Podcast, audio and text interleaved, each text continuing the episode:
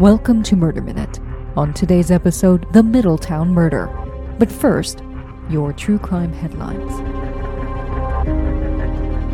UFC fighter Irwin Rivera has been charged with two counts of premeditated murder after allegedly stabbing his two sisters. 31 year old Irwin Rivera was arrested in Palm Beach County on Thursday.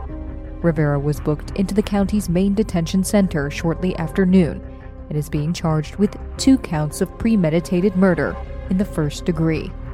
According to a probable cause affidavit, police were called to an apartment in Boynton Beach, where they first discovered Rivera's 22 year old sister near the road. She had been stabbed multiple times and suffered two collapsed lungs. Inside the apartment, officers found Rivera's 33 year old sister. She had also been stabbed multiple times. The sisters allegedly told police that they were staying in their brother's spare room and awoke to find him stabbing them. Rivera allegedly ran from the scene before police arrived, but was later arrested. Two neighbors reportedly provided sworn statements that one sister banged on their door while pleading, quote, He's trying to kill me, please help my sister, Police said that the fighter told them that he killed his sisters because a higher power told him to. The women were taken to a local hospital, one in stable and the other in critical condition. Their current condition is not clear. In a statement to MMAfighting.com, the UFC said that the organization is, quote, aware of the recent incident involving Irwin Rivera and subsequently received information from his management that he has been exhibiting behavior consistent with mental health issues. They said that the allegations are, quote, extremely troubling, and the organization is currently gathering additional information.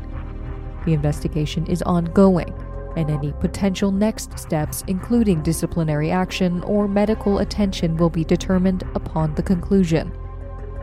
Furthermore, UFC informed Rivera's management that he will not be offered a bout at this time.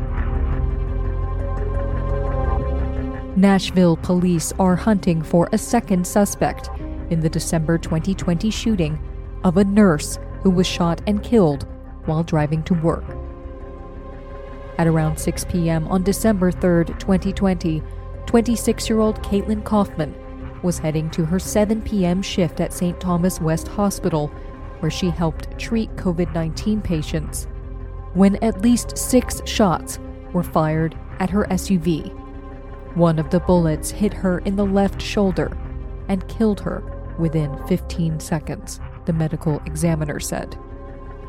At about 9 p.m. that night, an officer found her body inside her SUV which was stopped on the right shoulder of the I 440 West, between the West End Avenue and Hillsboro Pike exits. The vehicle was still running and was riddled with bullets. On December 11th, a SWAT unit with the Metro Nashville Police arrested 21 year old Devonte Lewis Hill, who was charged with criminal homicide in connection with Kaufman's death.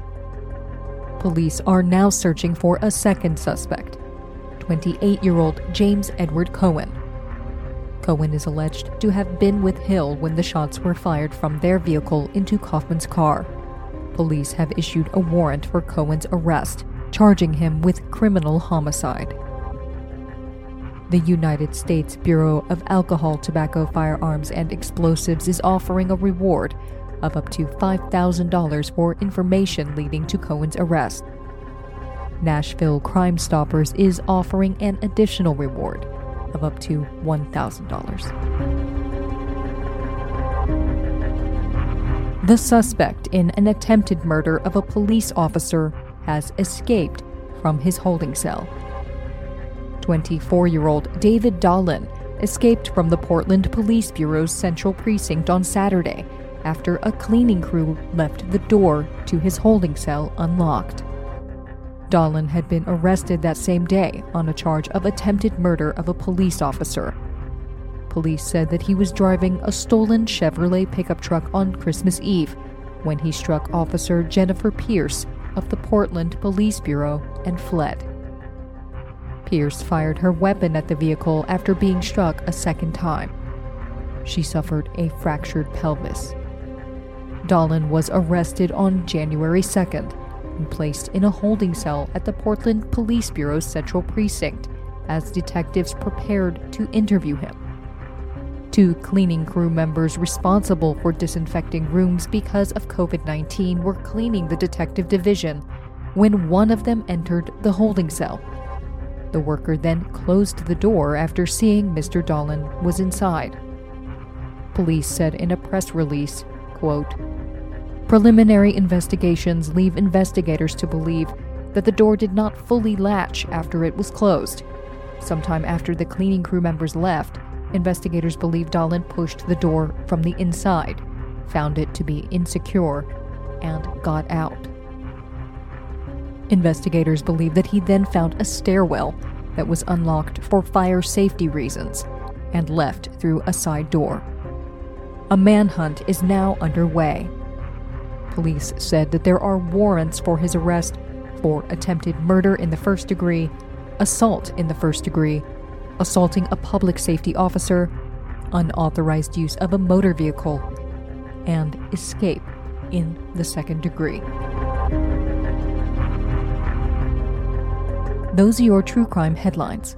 Up next, the Middletown murder. But first, a quick break.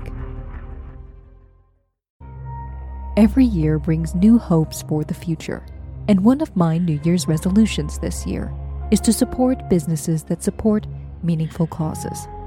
So this year, I want to tell you about One Hope Wine. One Hope is a Napa Valley winery built on hope and rooted in purpose.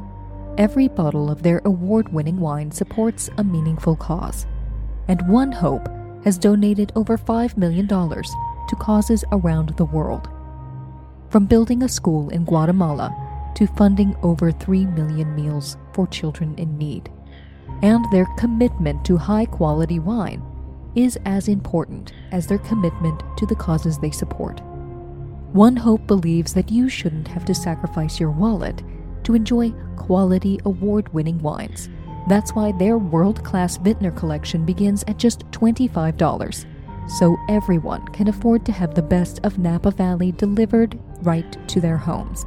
With One Hope, you can stock up on award winning wines for 20% off. Get 5% off 4 packs, 10% off 6 packs, and 20% off 12 packs, and earn rewards with every purchase. Every bottle supports a meaningful cause, which is printed right on the label. I just opened a bottle of Chardonnay that helps fund clinical trials to find the cure for breast cancer. And that's worth raising a glass to. Visit onehopewine.com slash murderminute and use the code murderminute for $10 off your first order today. That's O-N-E-H-O-P-E-W-I-N-E dot com slash murderminute for $10 off your first order today when you use the code murderminute. Now more than ever, you really shouldn't put off seeing a doctor when you're not feeling well. And I know that with everything going on, it can be difficult to put yourself and your health first. And these days, there are plenty of reasons to want to avoid a trip to the doctor's office. That's why I use PlushCare. They make seeing a doctor easy, right from my home.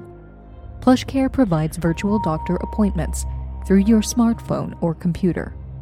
I just pick a time that works for me and book an appointment right online. I don't have to sit on hold forever to make an appointment or leave the house and sit in a crowded waiting room and be exposed to who knows what. I just open the app and talk to a doctor from the comfort of my couch. With PlushCare, I can be diagnosed, treated, and even have a prescription sent to my pharmacy of choice if needed within minutes. PlushCare accepts most major insurance carriers and is available in all 50 states. And the doctors care. They're here to help by discussing treatment options and have a wide range of expertise. And they're available anytime I have questions.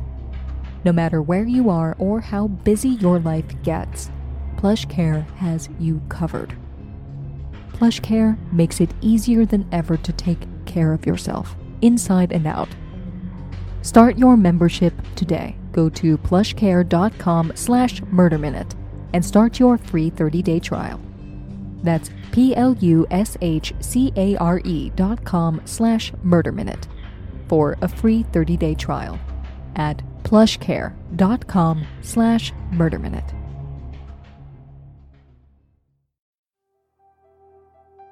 Welcome back to Murder Minute.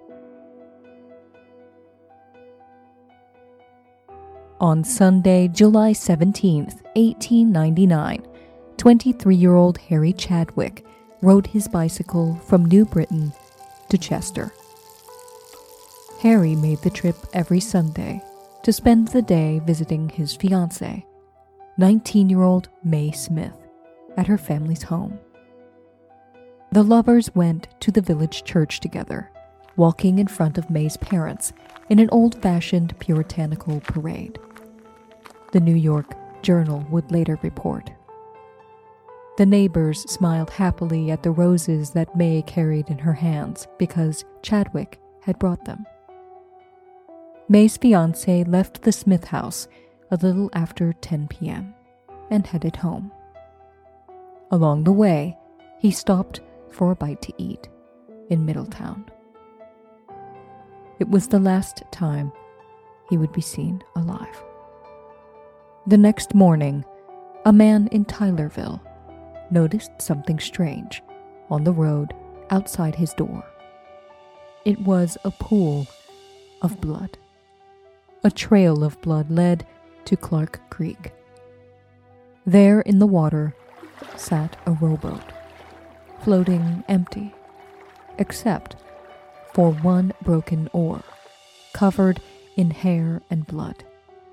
Another bloody trail led back towards Chester and to a ladder, leaning against the Smith house under the window of 30 year old Joseph Huff, a carpenter who was boarding with the Smith family. Aidan Smith, May's brother, woke to the sound of moaning. It was coming from Huff's room. Aidan entered to find Joseph Huff laying half unconscious in his bed his throat slit, and his bed linens soaked through with blood around his head. Joseph Huff had killed Harry Chadwick and then tried to kill himself. Chadwick left the Smith house about 10:30 last night on his bicycle, and that was the last seen of him. The New York Times wrote under the headline Jealousy causes a tragedy. This morning, a ladder was found leaning against the window of the room occupied by Huff. There were spots of blood on the ladder, and when the man's room was entered, he was found lying on the bed in a pool of blood. He had a cut five inches long in his neck. His bicycle was also found to be covered with blood, and an investigation was immediately started. Late this afternoon, it was stated that Huff had admitted to Aidan Smith, the brother of the girl, that he killed Chadwick and threw his body into the Connecticut River. He is said to have stated that he went to Clark's Creek to scare Chadwick, and that an altercation resulted, during which Chadwick drew a razor and cut him on the side of the face. He then choked Chadwick until, as he supposed, he was unconscious but later found that he was dead. He then dragged the young man's body to the river, where he threw him in. Riding home, he took his own razor from a drawer intending to commit suicide when he felt himself growing faint and called for help. When the family entered his room, a razor was found in his hand. Joseph Huff insisted that the killing had been self defense. I went to scare Chadwick. He came to me. We had a scuffle for some time. He cut me. I shouted for help. Huff said in his coroner statement, printed in the penny press newspaper. I caught him by the throat and held on. I did not intend to hurt him, but I got desperate and kept holding on. When he realized that Harry Chadwick was dead, Huff dragged the body and Chadwick's bicycle to the creek and found the boat. I then tied the bicycle to the body and rowed the boat down the creek to the Connecticut River and threw the body overboard. Huff said. Friends and acquaintances of the Smith family were shocked at the news that Joseph Huff had killed Harry Chadwick over May. No one had ever noticed anything between them, and Huff had always seemed so polite. Huff had offered prayer in the young people's meeting at church on Sunday evening, wrote the New York Journal. At the return to Smith's home, he went at once to his room, having said good night to Chadwick and to May with his habitual affability. No one had ever remarked that Huff frowned or that he sulked in the rear. He smiled, on the contrary. How and when was the demon of jealousy born in him? No one knows, and he will not tell. He says only, quote, After Harry had spent the evening with May Smith, the girl that we both loved, he and I met. I reproached him for something that he said, for something that he did. He attacked me with a razor. I choked him. That's all. But not everyone believed Joseph Huff's version of events. His story didn't line up with the physical evidence, and investigators discovered that he had served time in a state reform school in his youth, and that his family had a history of insanity. Then they found the body, and Joseph Huff was imprisoned. Five months later, in December of 1899, Joseph Huff was tried at the Middletown County Courthouse for the murder of Harry Chadwick. Throughout the trial, Huff stuck to his story of self defense. But Harry Chadwick's body told a different story. He had not been strangled to death accidentally, as Huff said. Harry Chadwick was killed by a blow to the head with a blunt instrument. Chadwick had been terribly beaten about the head and face, either with a stone or an oar. Possibly both, wrote the penny press. The skull was broken in on one side so that the brain was exposed. The face was crushed, and one arm broken. But Huff maintained his innocence. He also claimed that May had encouraged his attention. But May Smith testified that Joseph Huff frightened her and was what we would refer to today as a stalker. After a two week trial, the jury left to deliberate. A nervous feeling of dread seemed to pervade the courtroom, the penny press wrote. Huff sat with his eyes glued to the door that concealed the arbiters of his fate from his searching gaze. His attitude was one of deep dejection. After four and a half hours, the jury returned with their verdict. At around 4 p.m. on December 29, 1899, Joseph Huff was found guilty of murder in the second degree and was sentenced to life in prison. After the trial, 19 year old May Smith was slandered and humiliated. People accused May of leading Joseph Huff on and blamed her for her fiance's murder. She moved to Philadelphia and never married.